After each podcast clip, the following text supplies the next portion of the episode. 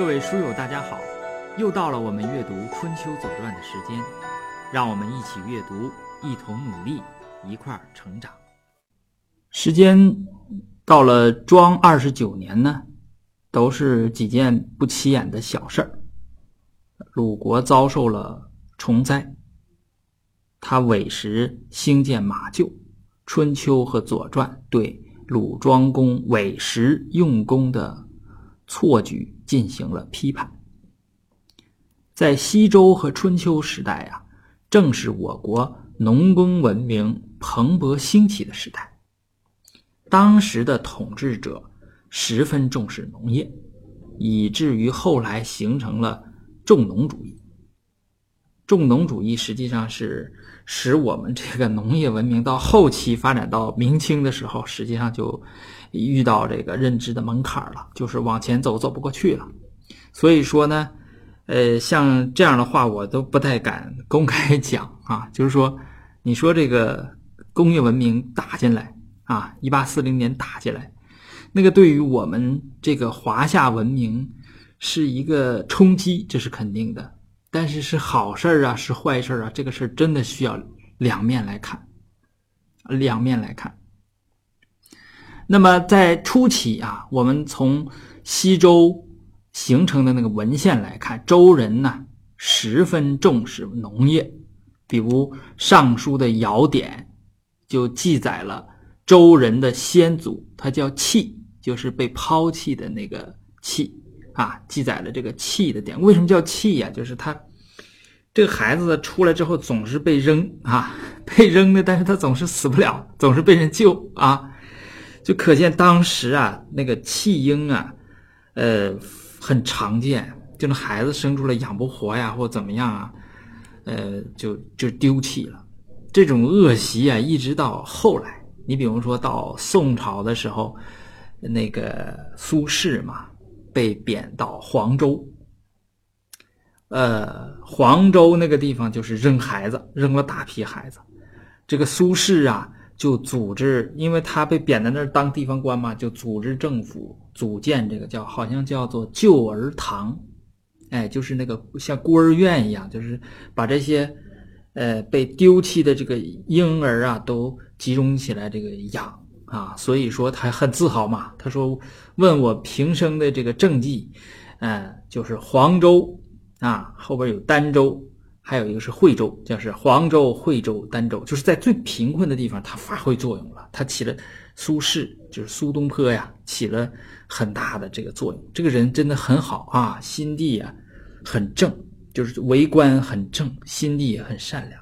就是这是说什么？这是说弃婴的事，就包括现在也一样。”啊，现在也一样，就是这个孩子，呃，这个有点什么问题啊，或者是怎么，就是大人的问题，都是大人的问题，就把孩子扔掉了。这是弃婴。实际上，今天我们在讲庄公三十年也会讲到，讲那个窦沟乌涂，也是弃婴出身啊，他叫做弃。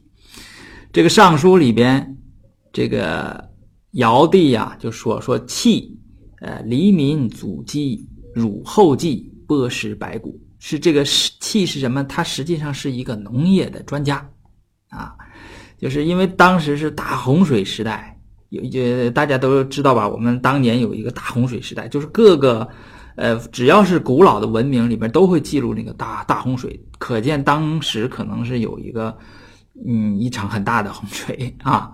那么这个洪水退去之后呢，大家都饿呀，没有没有吃的怎么办？但是这个农耕民族呢，他怎么样呢？他呃剥食白骨，那他就种粮食给大家 吃啊。这个农耕民族他呃抗这个灾害的能力要强，因为这个粮食呢能够储存住。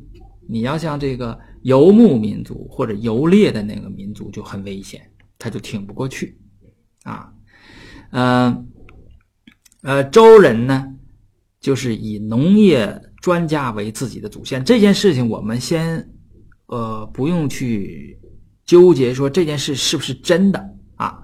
就我们可以肯定的是，就是周人既然这么写，他一定是啊以农业专家为自己的祖先。那么可见，他们一定是以农业起家，而且是非常重视农业，对吧？你不用纠结这件事是不是真实，他这么写就是这个意思。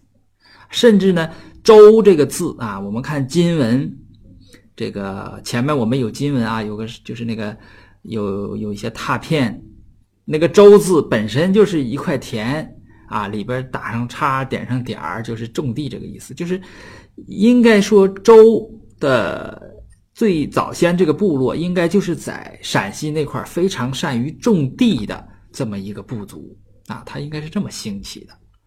后边你比方说在《尚书》里边还有吴懿啊，这是周公，也就是姬旦，对吧？哈 哈他劝勉这个王室的后裔啊，他是有那种话叫“呜呼，君子什么所弃无义，先知稼穑之艰难”。反正我就记住是有这个稼穑之艰难，是吧？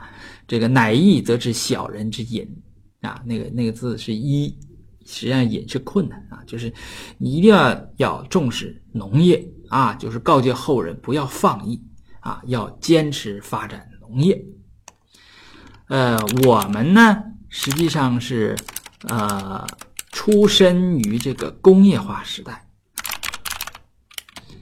对农农耕时代啊，这个呃我们实际上没有最根本的那种体验。我们不知道这个，这个粮食没收上来会意味着什么事情啊？就是饥荒啊，在我们都是在新闻里边偶尔听到，它不是不常听到，都是很落后的国家，就是比方说，呃。我就不多说了，比如我们的邻居，然后还有非洲那些一些国家会发生一些饥荒，然后我们，呃，全世界会把这个粮食给他给他送过去，是吧？因为我们现在这个工业化生产这个粮食很多了，对吧？不不存在这个饥荒的问题，不存在这个，呃，这个这个饥荒不是挨饿啊，大家不要以为我们饿两顿我们就觉得这个 这个是这个就是饥荒，不是饥荒比挨饿要要。还要复杂的啊，那人长期营养不良的就就死掉了啊，浮肿啊，就是这这种，我看过一些一些书啊，嗯，那么在春秋时代，因为生产力不发达，那么所有的劳动力必须都得投入到这个农工当中，否则的话，你这个你这个粮食就会欠收啊，你这个就是影响收成，一收成如果受到影响的话，就会产生非常严重的后果啊，这个包括你比方说。秦为什么那么快就灭亡了？那么农民都起来了，为什么？因为你就委实嘛，真该应该所有的在这个春夏秋这三个季节，这所有的人都应该去种粮食啊。只有这个这个东西发展到一定程度之后，才会出现商业呀、手工业呀，才会出现这种啊。实际上，我们已经孕育出了这个，到后期已经孕育出了这个好的这些。呃，手工业啊，商业，呃，但是我们出现了这种重农主义，实际上是从周啊往后那种重农主义，呃，这个时候还很好，因为这个时候生产力不发达。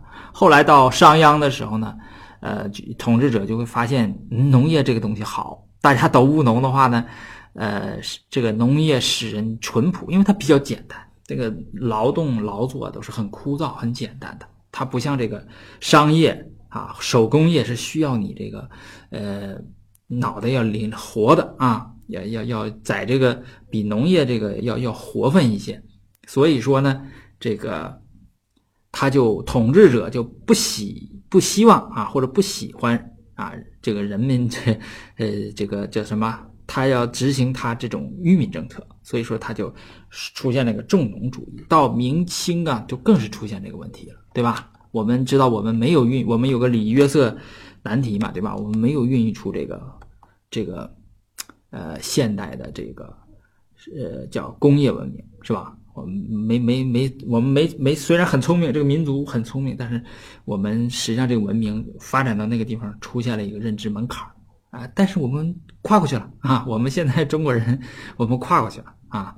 呃，我们现在的工业水平已经啊，怎么说？应该是在世界领先了啊，在前前沿了。我们的大飞机是吧？我们的高铁，我们的好多好多好多都在前沿是吧？我们的什么量子卫星啊，都在前沿。就是我们已经赶上来了。我们这个脱身于啊农耕文化的这么一个文化和这个世界先进的东西组合在一起，我们呃赶上来了啊。实际上，在春秋那个时代，我们这个农耕文化也是后起之秀啊，前面有好多像埃及呀、什么呃印度啊，还有这个阿拉伯呀，这这这都在这都比我们要早的。他们都是四五千年前那个就有文字啊、历法呀，都已经很很发达。我们是在春秋那时候也是，啊，这个这个地方的人民啊，就是他就是聪明啊，中国人他就是聪明，他就就也就赶上了啊。这是啊，所以说我们就是从这个地方就能看出来，为什么春秋对兴建马厩这件事情还要批判啊，就是十分重视，在当时的文化。这个情境下，就是十分重视农耕，就你不能委实。春天你不要去修马厩，啊，你你后边像后面修城的时候，一定是有非常具体的时间指引，在这个时间段里才能做。实际上，我们今天想的，就是它实际上是在当时来看是比较科学的，就正好是农闲啊，呃，整个粮食都收完了。然后到结冰啊，冬至嘛，到最冷的那个时候，冬至之前啊，这段时间呢，来修建这个城啊，这是对的啊。呃，然后我们也从《左传》里看到了，就是我们先民是依靠着天文观测来指导农业生产的，来确定这个时间的。我们今天呢，没有失时的这种体验啊，几乎没有。我们的日历和时钟啊，随时可见，真的就是你几乎是就在现在，尤其手机在身边，这个日历和时钟基本上都是真的拿起来就看啊。尤其是这个日历，我们还可以把事先把我们的这个呃一些这个事情做以以提醒的方式存储到手机里，到时候它自己出来提醒你，告诉你该做什么什么事情了，对吧？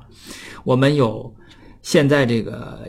强大的科技啊，使得我们有非常强大的什么这个授时系统啊，为全社会的通信呐、电信呐、定位啊、导航啊、呃测绘啊，为这些系统提供准确的时间数据啊，使得我们的生活有条不紊。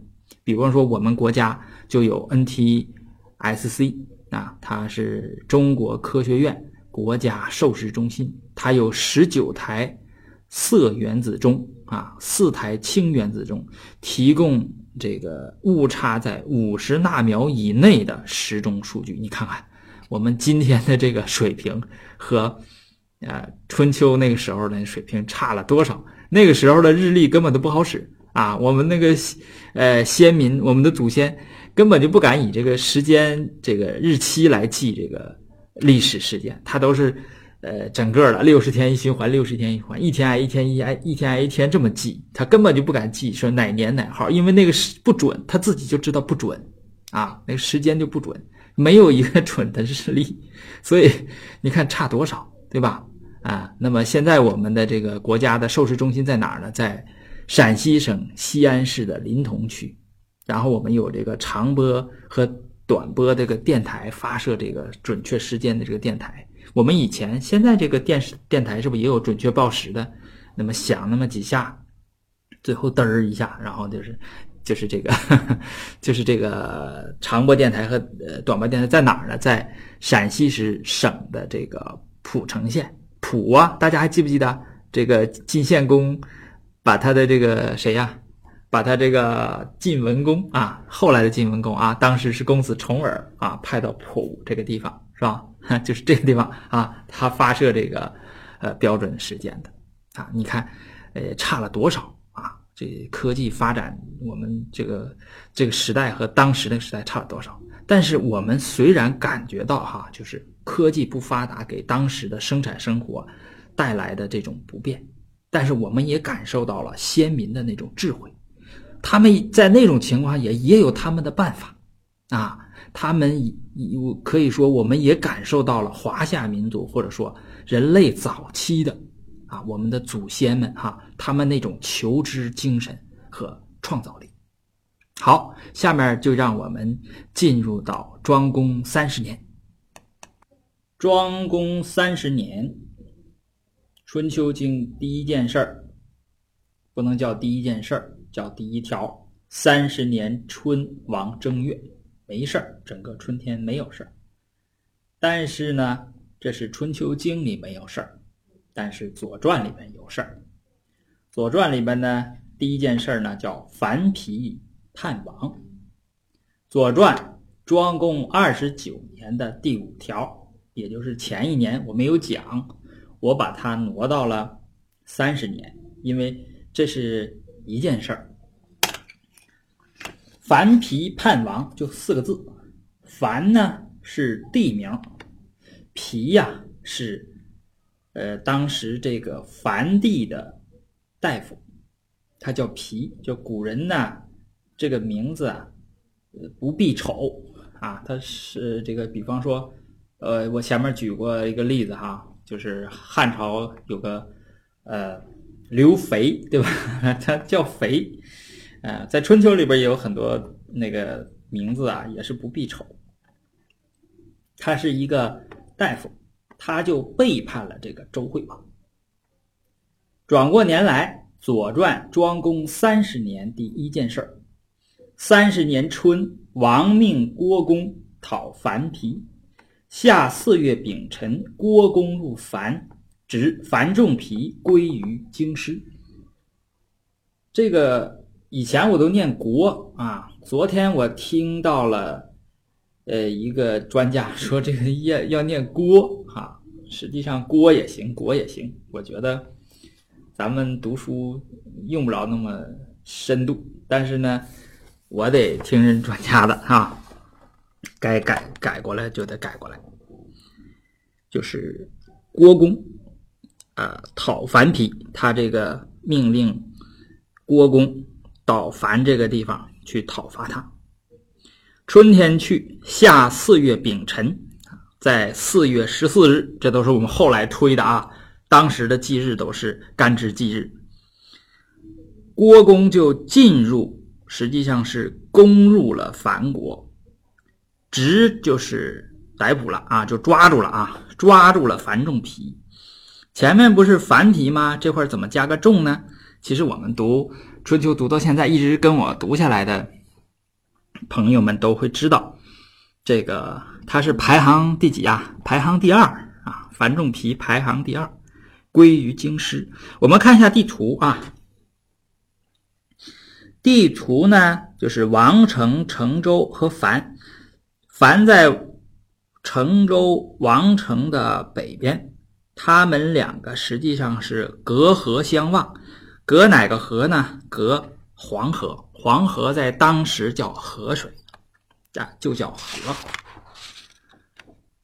这个地方啊，实际上当年是在西周的时候呢，是分封给了苏，也就是苏妲己啊，这个这个地方就是从这个地方出来的。那么到西周灭亡的时候，平王东迁。实际上是周平王带着当时宗周的一些贵族、一些大臣一起迁到了这个地方。当时是在晋、秦、郑这些魏啊这些国家这个国君的拱卫之下，把他送到了这个地方。他到这个地方呢，就要占这个地方的土地。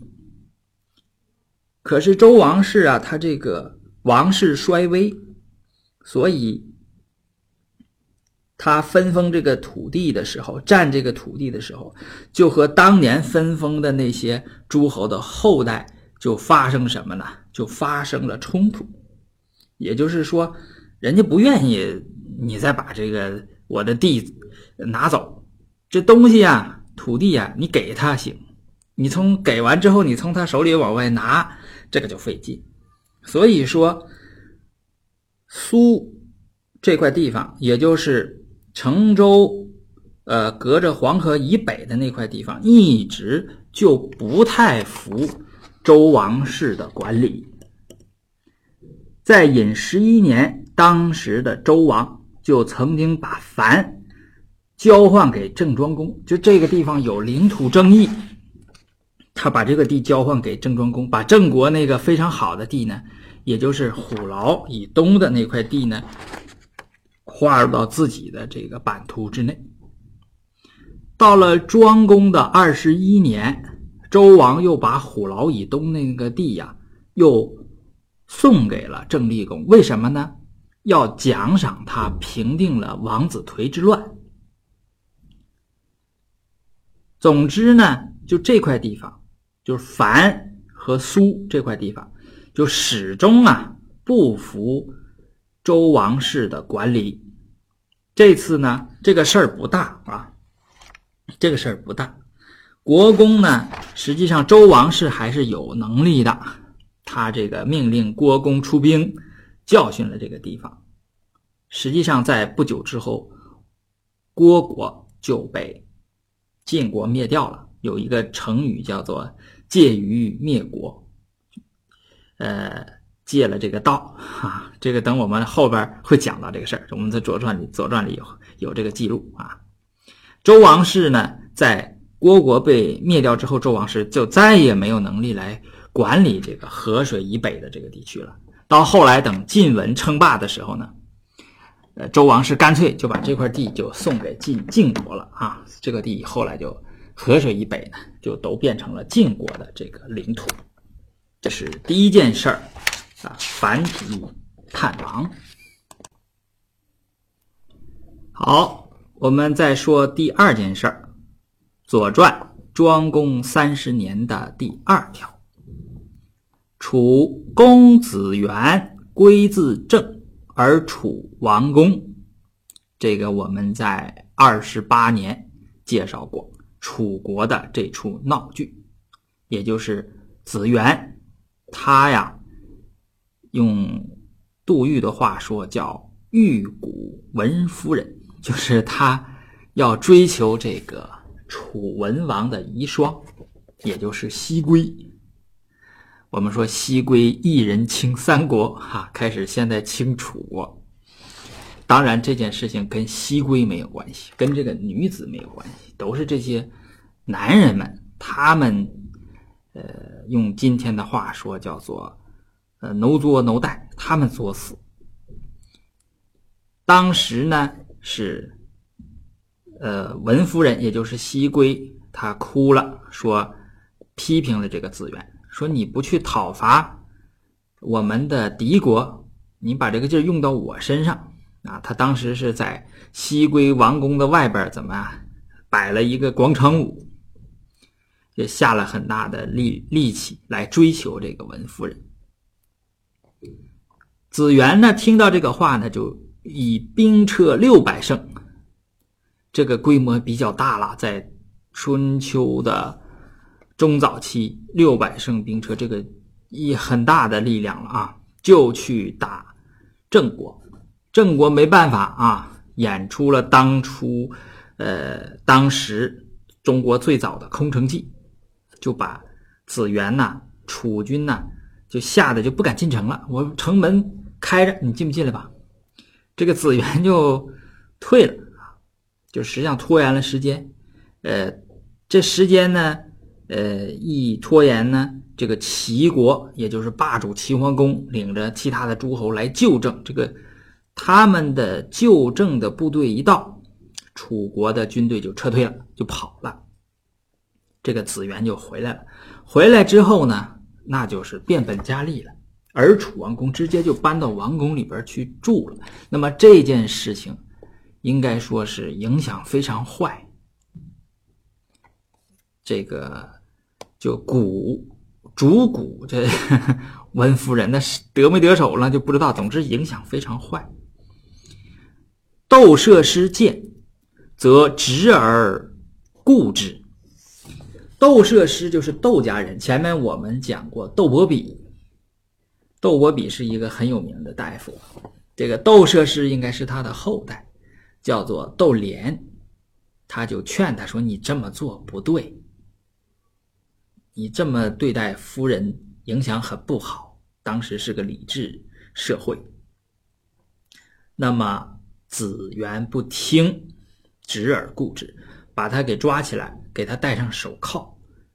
当时这个杜玉柱呢，是把脚，呃，扣起来叫制，把手扣起来叫固，所以我们有一个词叫做桎梏。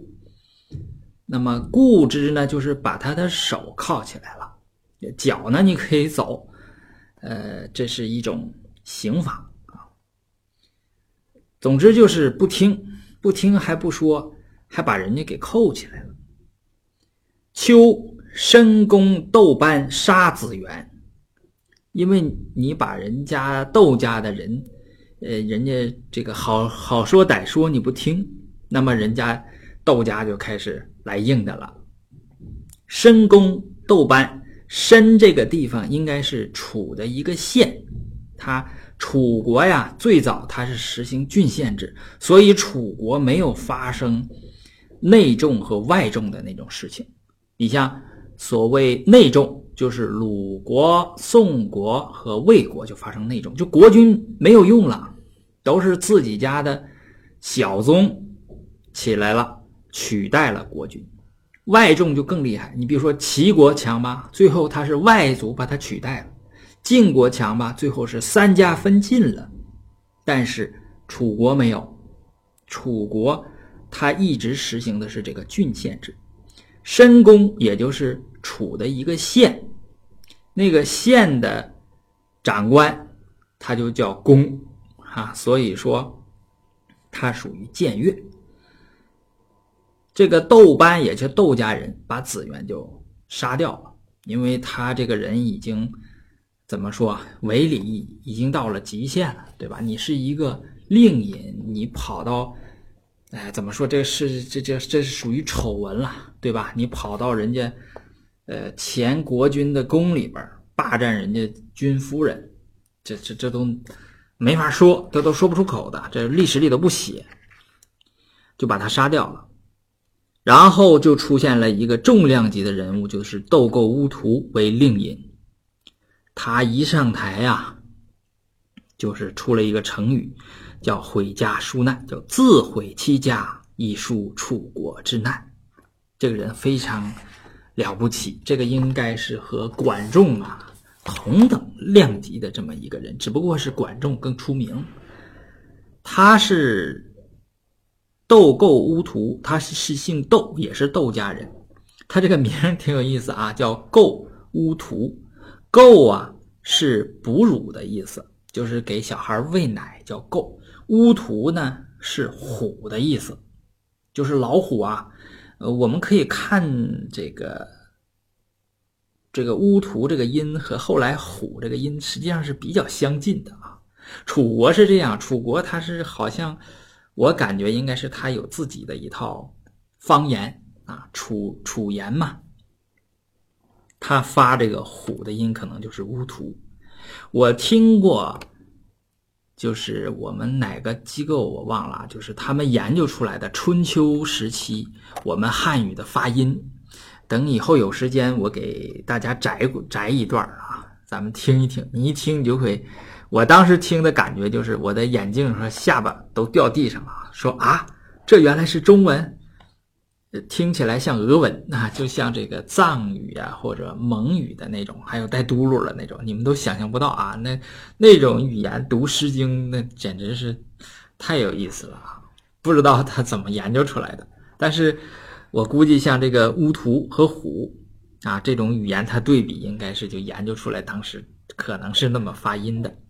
但是自呃毁家纾难这个是一个成语啊，这个是说，呃，子文这个人，就是窦构乌图这个人啊，他把自己家这个家财都拿出来啊，来缓解楚国的这个经济危机。为什么呢？因为子元作死嘛，开始又是大兴土木，又搞这个大型歌舞，然后又六百胜去伐郑国，把这个国库啊。应该都是，呃，消耗殆尽了，也就是说，楚国可能会发生这种严重的经济危机，就是它的现金流应该断掉了。这窦家呀，你看，我们从这个看这个窦班杀子元，你看前面是窦奢失剑，窦班杀子元，然后窦构乌图为令尹，就窦家应该是，呃，豪门望族，窦构乌图呢，应该是家里边是不是有家底儿啊？就把自己家回家纾难了啊。后边呢，就是有一本书是汉朝人刘向，他写了一本书是《战国策》，所以从公元前四六五年到公元前二二一年，我没记错的话，应该是这个两个。如果我记错了，大家也不要介意。这段时间呢，就叫战国。这段时间也是东周，前面呢是七七零到四六六这段时间，就是我们读的这个叫春秋。《战国策》里边有一段叫威王问于莫敖子华，就楚威王问于莫敖子华曰：“自从先君文王以至布谷之身，布谷之身是。”威楚威王的天子，就是从文王到我这儿。文王我们知道吧，非常能打，就是 取西归这个文王啊，非常能打。呃，他后边还有一个大臣，还记不记得了？就看门的那个，把自己脚砍掉了，看门的那个老爷子啊，不给他开门，说你打败了不能回来，你一定要打胜仗再回来。他又只好去打胜仗，结果回来累死了。累死这个看门的人，就训训他了，就是我，你生我给你看城门，你死了我给你看木门，啊，就说当时我还感慨一番，说这个楚国的君臣的关系啊，真是了不起，就是楚国的团队建设应该做得很好。他就问啊，有亦有不为绝劝，不为路免而又社稷者乎？他就问这个莫敖子华说：“从先君文王到我这儿，有没有不追求爵位俸禄而忧虑国家安危的大臣？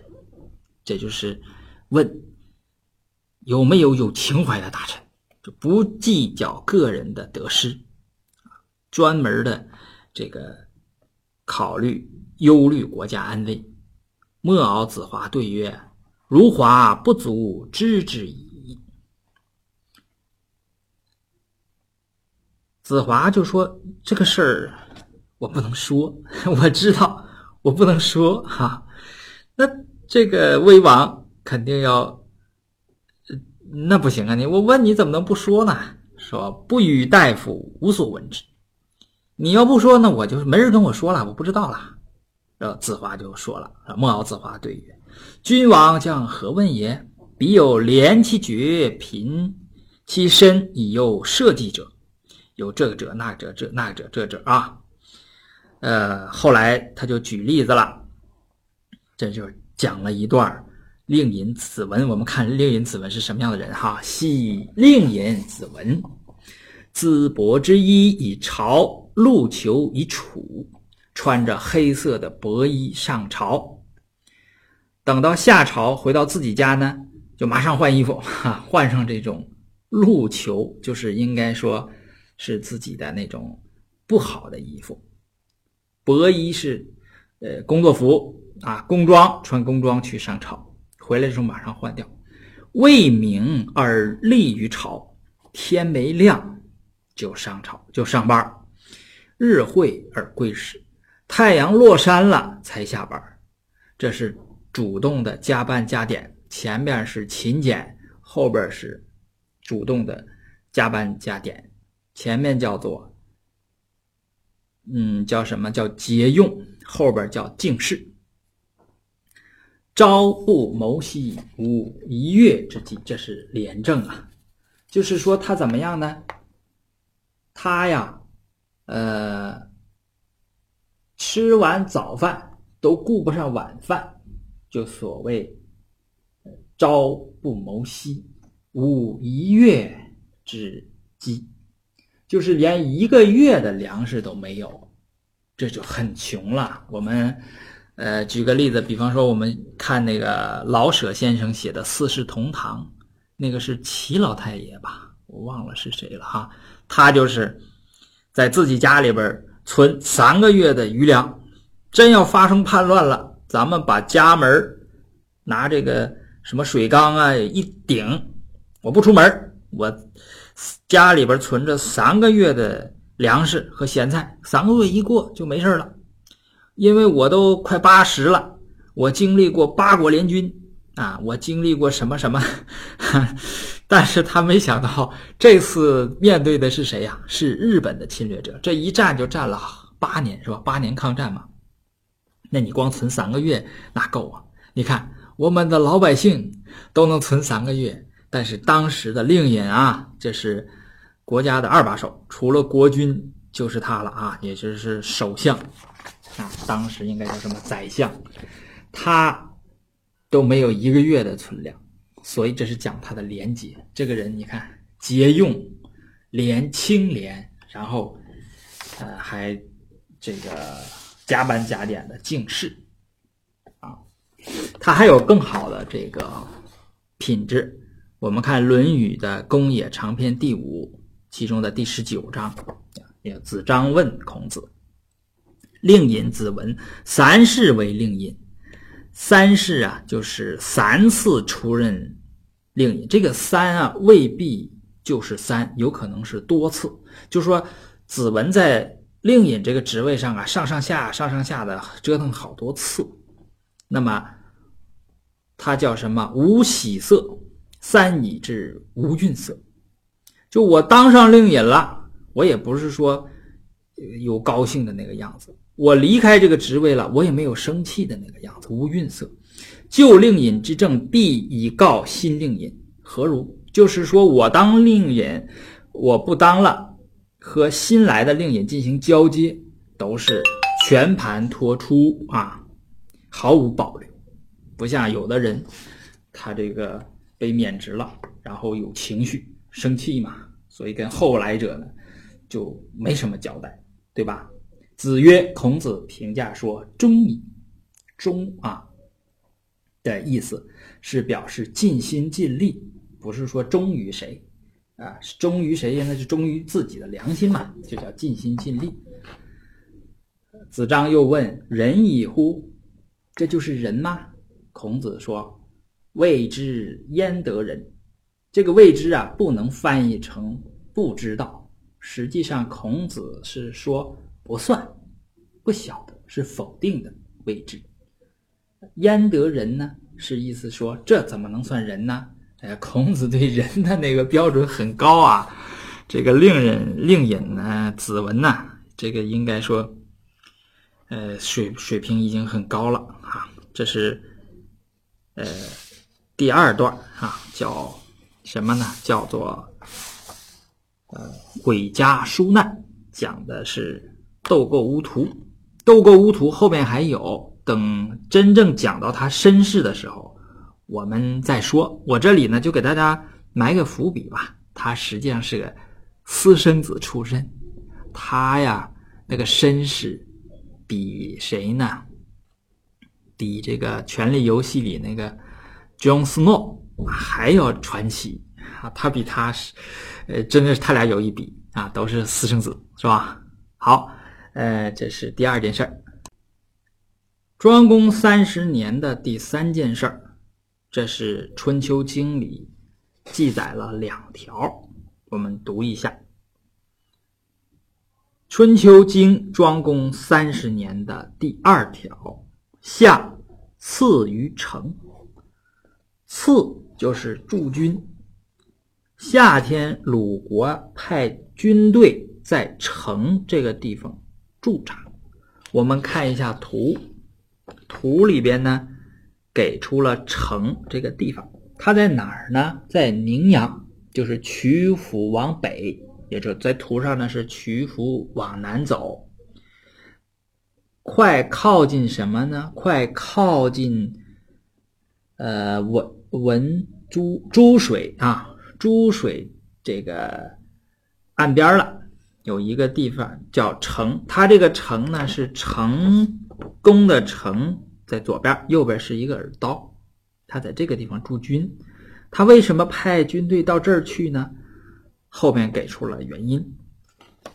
后边的原因是《春秋经》庄公三十年的第三条：秋七月，齐人降张，夏天派军队去。秋天就出事儿了，出什么事儿呢？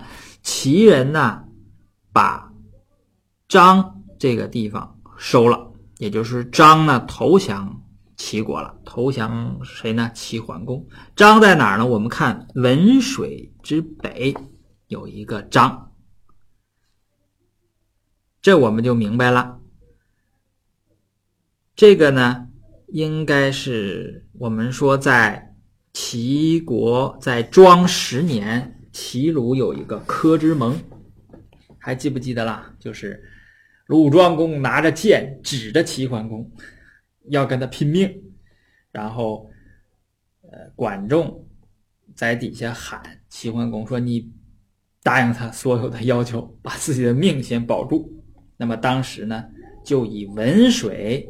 与鲁国啊划定了边界，就是齐鲁的边界是以文水为界。这个章呢，就在文水以北的这个边儿上，那是齐国扩张呢，要把它拿下。你看我们前边看我们这个地图啊，齐桓公是灭掉了谭，注意在上边济水的南边有一个谭国是打下来了。再往下呢，是文水的北边是隋，啊，遂把这个国也灭了。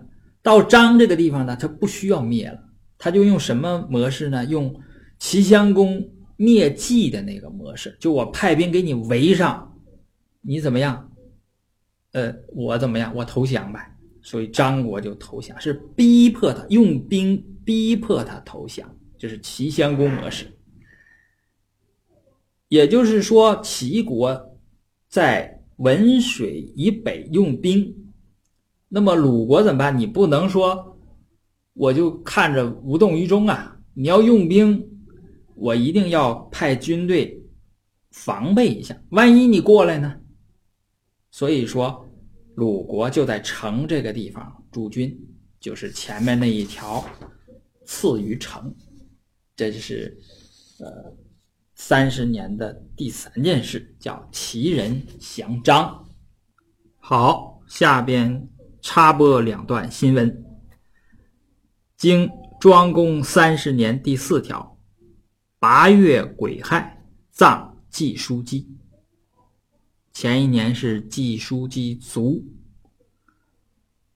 今年嘛把季叔姬下葬，季国呢就以后就没有了。春秋经庄公三十年第五条，九月庚午朔，日有食之，谷用生于社。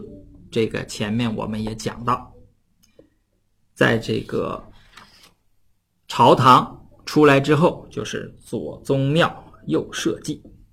左边这个是庙，右边那个是社，在社这个地方敲鼓杀生举行。祭祀，因为日食出现了啊！日食呢很可怕，它属于疫，是灾疫的那个疫，呃，我们解释不了它，所以说就会有一些仪式。这是插播两条新闻，两条新闻插播完了之后呢，应该是第四条，叫齐伐山戎。第四件事，齐伐山戎。春秋经庄公三十年第六条。东公会齐侯，欲于鲁祭。鲁庄公在冬天和齐桓公玉呀是约好了，两个人约好在这个地方见面，要谈事情。在哪儿呢？在鲁祭。这个济水呀，现在这个济水已经没有了，被黄河把它的河道给占了，只留了。很小的那一段是积水。当时呢，这个积水是经过了鲁国和齐国，经过鲁国这一段叫鲁济，经过齐国呢叫做齐济。具体在哪儿分呢？是杨伯峻先生说，山东省巨野县，呃，寿张县东平县的那段是鲁济。东阿县往下入海的那个叫齐济，那么应该就是在，呃，巨野县、寿张县和东平县之间这一块儿，我们可以看图，在哪一段啊？那在这一段呢，是他俩在这儿遇到一起要谈事儿，谈什么呢？后边给出来了啊，《春秋经》庄公三十年的第七条，就齐人伐山戎。齐桓公啊，去征伐山戎。山戎在哪儿呢？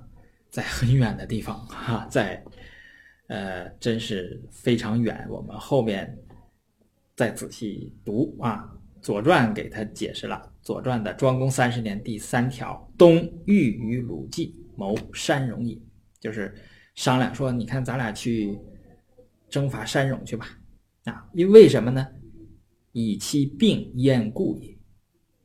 病燕就是山戎总是。骚扰燕国，北燕终于出现了，在春秋里边出现了北燕。韶公的这个封地在哪儿呢？在今天的北京这个地方，当时叫晋。因为齐桓公啊是霸主，所以说这些小兄弟们霸嘛，就是老大大哥。北燕这个小弟呀，就找大哥。你看，这个北戎他老来骚扰我，你帮帮我吧。那齐桓公这种性格的人，那我是霸主，这不当然要帮啊。好，出兵伐山戎。这个我们《左传》里记述的比较少，但是在其他的文献里边有。哎呀，非常有意思。我在这儿呢，就拿出这么两段，咱们一起读一下，非常有趣儿。第一件事儿呢，是说，在《管子·小问》的第十条，也就是说，他伐山戎，伐哪儿去了？打到哪儿去了？这个地方叫孤竹啊，和令枝。我给出一个图，大家看啊，它实际上是跨过了黄泛区。我们看这个地图，在黄河就是。济水往上是黄河，黄河再往上才是北燕，中间这一大块大家发现没有？在当时没有城邑，为什么？这是黄泛区，就是黄河在这个地方来回的摆，没法进行农业生产，也没法住人，所以这块是黄泛区。呃，齐桓应该是跨过了这个黄泛区，然后到达北燕，然后再往北。去打令枝和孤竹在哪儿呢？在秦皇岛，就是今天我们北戴河以西这块地方。再往前过秦皇岛就到哪儿了？就进到东北了，是吧？这个齐桓实际上绕着整个渤海湾，从这边一直绕到那边，很远，真的很了不起，跑到那么远去。你说燕国对他来说真是一点用都没有。真是一点用都没有，因为中间是黄泛区。呃，燕国当时是韶公啊，一个是周公，一个韶公，是两个这是双子星定立嘛，来呃奠定了西周的这种统治。那么把它分到这儿，实际上就是为了抵抗这个戎狄北戎，也把它放到那儿，这个很偏远的一个地方。这个国家是在战国的时候是成长起来了，冒出来。这个中原国家呀，你看很先进，很好，但是周边的这些国家都起来。你像楚国、秦国，还有燕国，你看后来都起来了，称为战国七雄。所以呢，我们被边缘化，我们中国现在还在被排除在这种主流的这种西方的国家之外。但是我们是一直在崛起，我们崛起的速度非常快。这种模式啊。这种模式总是有，包括现在国际形势也是有，所以说我们大家要对我们的中国要有信心。我们中国非常像这里边的楚国，非常像。你看最开始的时候，都管它叫荆啊，在春秋里边都说荆，从来不说楚，他们自己说楚啊，我们是楚国，我们是楚王啊，我们的这个呃一个县的县长我们叫公啊，申公斗班，但是。我们鲁国，我们就管你叫荆。后来你强大了，太厉害了，我不敢写了，就要写楚啊。所以说有点像啊，有一点像。我们看这段吧，这段有意思啊。桓公北伐孤竹，孤竹在地图的右上角啊，秦皇岛旁边。未至毕尔之西十里，毕尔之西应该是一条河，一条溪，溪就是山夹水叫溪，叫两个山中间夹一条水，那个叫溪。色然止，突然就这个停住了啊！瞠然视，我们说瞠目结舌嘛，就呆在那儿了。然后圆弓将射，言而未敢发也，就拿起弓，他突然就停住了，对吧？拿起弓叫射，然后问左右，谓左右曰：“见是前人乎？前面有个人，你们看看没看见？”左右对曰：“不见也，没看着啊。”这就是什么？白天见鬼了吗？桓公就说：“公曰，士不济乎？士气不济乎？寡人大祸。今寡人见人，常耻而人物惧焉。”就说他见着一个人，说：“哎呀，完了！我这他也是出出来很远来打这个山戎嘛，然后突然看见一个人旁边这个。”呃，左右还没看见，他自己看见了一个人。人注意这个人啊，这人是个小人长尺而人物巨焉，就一尺高那么大个人他拿箭要射，啊，这个这就是什么？这叫白天见鬼了。这这齐桓公就很迷惑呀，说这什么东西啊？说带着官，右手撩着这个衣服，跑在马的前面，很快就是冠右去去衣啊。走马前疾，走啊是跑啊，在马前跑非常快。完了，这事儿不成了，士气不济乎？寡人大祸，岂有人若如此者乎？这是人吗？这是这是鬼呀？是什么？啊！管仲对曰：“你看，管仲出来了。臣闻登山之神有遇耳者，长尺而人物俱焉。说我听说过啊，有一个叫登山之神叫玉儿的，身高一尺。”啊，这个人物俱焉什么意思？就是人的相貌俱全啊，胳膊、呃、肚子、腿儿啊、脑袋，这个五官什么都有，但是就是一尺高这么大个人儿。那么他跑得非常快，但是呢，他是一个好的这么个精灵登山神，他走在你的马前，是指给你引道啊。那么他这个撩这个衣服就去衣呀。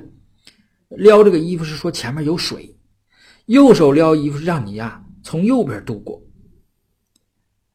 这个至碧尔之西有赞水者，有领道的说，从左方洗，及其其深及冠，左边太深了，要到我这个帽子那么高。从右边走呢，这个其深至膝就是膝盖那么浅啊，那么你应该从右边走。而桓公力败，管仲于马前曰：“服了。”齐桓公服了，对吧？前面管仲说的那个东西全应验了，说众父之胜，至若此，寡人之抵罪也久矣。这个话说的真是客气哈啊！他称管仲仲父啊，说你简直就是圣人，是吧？圣人总是先知道事情，在发生之前。在事情与无形之前，他就发现了。现在的事情都已经有形，都现形了，都知道了，我才知道。也就是说，管仲啊，仲父，您是先知先觉，我呀是后知后觉。那么寡人之抵罪也久矣。呃，这是呃管仲和齐桓的这么一件事，就是出几个小人儿啊，这很很有意思。你说咱们要是拍。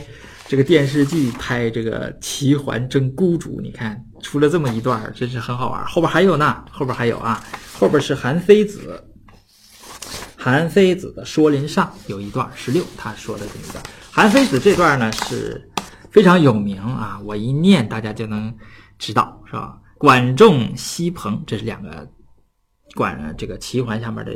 贤臣了，贤大夫，从于桓公而伐孤竹，也是伐孤竹这个道上，春往冬返，真是很艰难啊！冬天去，呃呃，春天去，冬天再回来，这你得带一年粮食。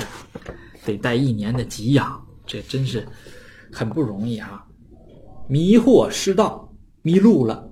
管仲曰：“老马之志可用也，乃放老马而随之，遂得道。”这我们都知道，这叫老马识途。席鹏曰：“以东居山之阳，夏居山之阴，以壤一寸而任有水，遂决地啊，乃决地，遂得水。”这是席鹏说说这个蚂蚁，这个蚂蚁这个。在地下挖洞，上面会有土，对吧？我们把那个上面那个土，那都叫封土。比如我们那个，呃，那个墓啊，春秋时候的墓是上面没有土的，就直接在地底下是平的啊。后来有上面有封土堆。那么蚁封就是地上的蚁有一寸高的话呢，说地下这个八尺深的地方就会有水，于是呢就。